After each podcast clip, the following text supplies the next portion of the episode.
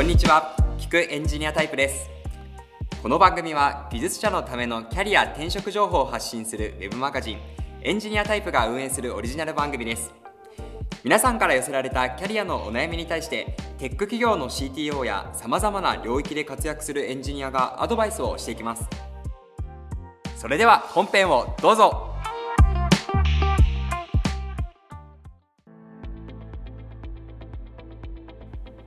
はい、えー、クエンジニアタイプ第12回、えー、今回も、えー、司会のバンクシ、えー、上梨の原鳥さん、えー、の石川さんでお届けします。よろしくお願いします。えー、早速なんですけど、はい、あ、お願いします。ありがとうございます。えー、早速質問読み上げていこうと思います。えー、ベストな転職時期について、えー、26歳 K さんからの質問です。いや、いい質問ですね。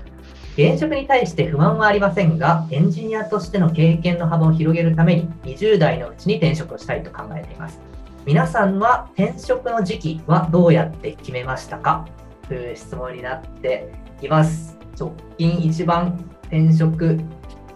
が、えー、真新しいのは原鳥さんですかね。原さん、転職の時期はどうやって決めたんですか？僕自身もなんかこう自らこの仕事も辞めて次やるぞって決めて転職活動をしたっていう経験なくてですね、え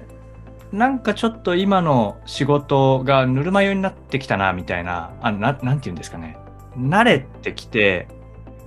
当初みたいながむしゃらにやらなくてもちょっと手抜いててもなんか60点とか80点出るみたいになる時期ってあるじゃないですか仕事が。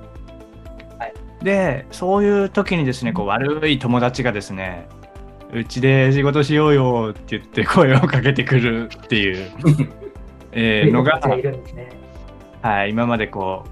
う偶然重なった時にあじゃあちょっとチャレンジしてみようかなみたいな感じで毎回転職はしていてなんか年齢とか、うん、えー、いつ転職するかみたいなのは僕はこれまでは決めたことはないですね。うん、うんごめんなさい、計算。何も回答できてないですね。それで言うと、石川さん、ベストな転職時期。あのそもそも石川さんのキャリア的に転職っていうところだと、何か考え、戦略的に転職したみたいなことってあったりするんですか？戦略的には転職してなくて、結構場当たり的に転職をしてきましたね。ただ、えっと、やっぱり環境を変えないと,、えーと、自分が問題意識を持っていることが、えーと、取り組めないっていう機会が、まあ、あって、まあ、そういう時はなんか転職してよかったかなっていうのはありますかね。環境を変えない取り組めないって言っているのは例えばもう自分の今のレイヤーだとそもそも解決できない問題があったりとか立ち位置的に解決できない問題があったりとかっていうイメージですかね。そうですねあの、まあ、より大きい会社だと、まあ、エンジニアリングにまあ集中してとかっていうことになるとは思うんですけどもじゃあ例えば、えーとまあ、僕キャリアとして iOS エンジニアが長いんですけど、えーとまあ、iOS アプリとかを開発しているエンジニアからすると、まあ、よりこの何かにはみ自分の領域からはみ出そうと思った時に、まあ、デザインの方にま関心があるとか、まあ、そもそもプロダクトが提供している価値にもっと興味があるっていう時に、えっと、そこの意思決定に、えっと踏み込みたいと思うことが、まあ、結構出てくるとは思うんですけども、まあ、結構分業化が進んでいる会社だと、まあ、なかなかこの会社の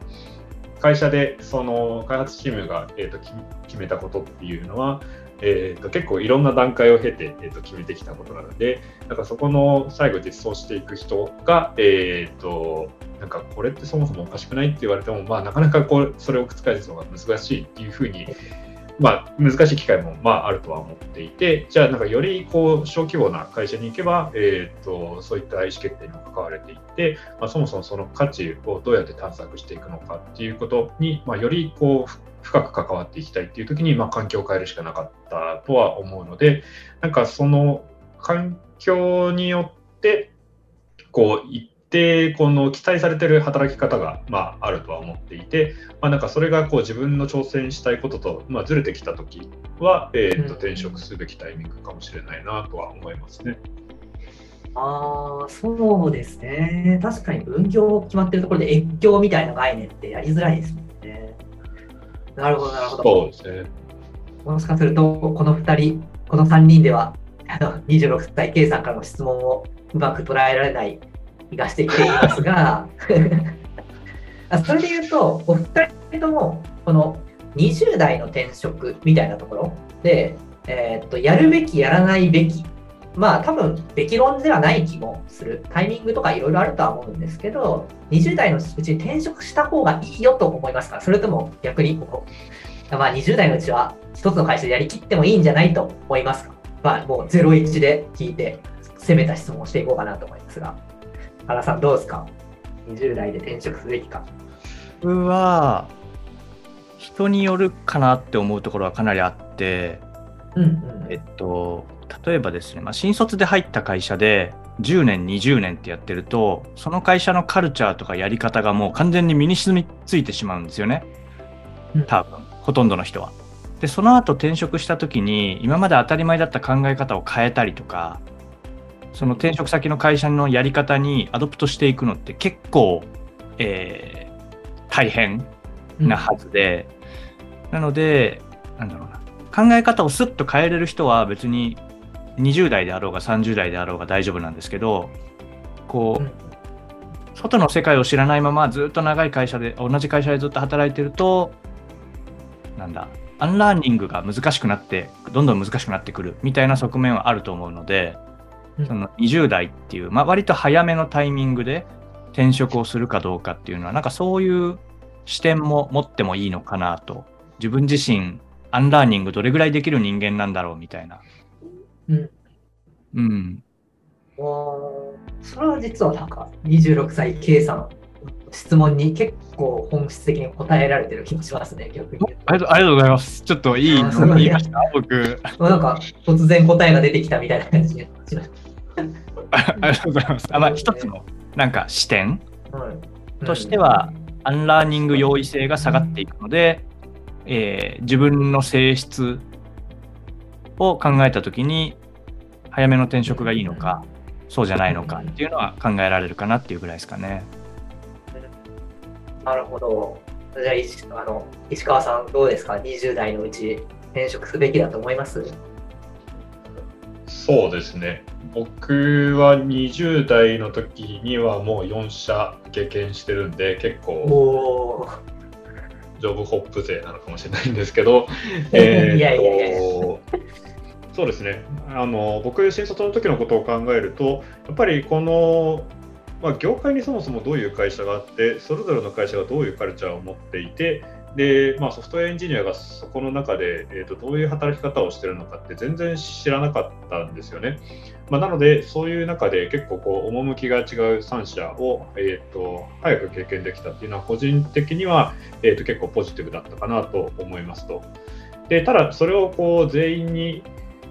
全員にとって、えっと、それがいい選択肢になるかというと、まあ、必ずしもそうではないかなとは思いますし、まあ、新卒で入った会社で10年勤めていて、まあ、そこで、えっと、しっかりスキルを身につけている人っていうのは、それはそれでやっぱり、えっとまあ、自分も今採用していて魅力的だなというふうに感じますし、まあ、その選び方自体は、えっとまあ、どちらでもいいかなと思います。ただ、えっとまあ、今の時代だと、その会社というものが、えっと、そこまで閉じたものではないとは思っていて、今、あらゆる会社が、まあ、採用の機会を、えっと、探ってますし、えっとまあ、あらゆる会社がその自分の会社のことを、えっと、潜在的なその転職候補者層に知ってもらいたいと思っているので、えっと、そういった接点の機会っていうのは積極的に活用してもいいんじゃないかなとは思いますと。で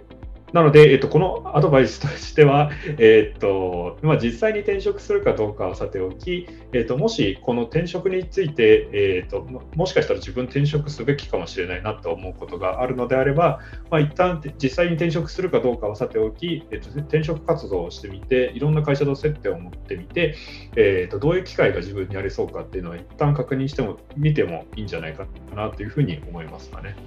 これいいですねすねその提案超いいですね。素晴らしい。まさに、このキャリー 10X 上梨は3社ともに採用競合だと思っているので、ライバルとして、まあ、3社ともあの採用現場で採用現場でお待ちしておりますっていうところで、国際経済への回答とさせていただければと思います。はい、ありがとうございます。聞くエンジニアタイプでは技術者の皆さんが抱えるキャリアに関するお悩みを募集中。概要欄にある専用フォームから投稿してください。Apple Podcast、Amazon Music、Spotify でお聞きの方はぜひフォローとレビューをお願いします。お付き合いいただきありがとうございました。